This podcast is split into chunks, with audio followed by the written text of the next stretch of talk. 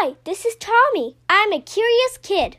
I love to learn and always work hard in school, but I really love exploring difficult and complex subjects like economics, astrophysics, and psychology. Every day I try to go to sleep a little bit smarter than when I woke up. Here's what I learned today.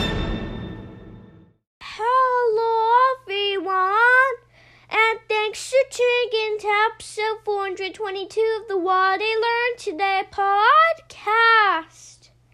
It's Favorite Quote Friday. Today's quote is from Henry David Thoreau.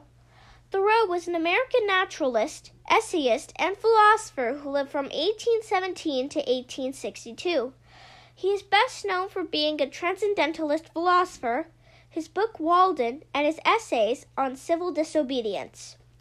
He said, It's not what you look at that matters, it's what you see. I really like this quote because it reminds us that it is our perception of and attitude towards things that matter most. The same thing or situation can have different meanings to you depending on how you look at it. That's what I learned today. Thanks for listening.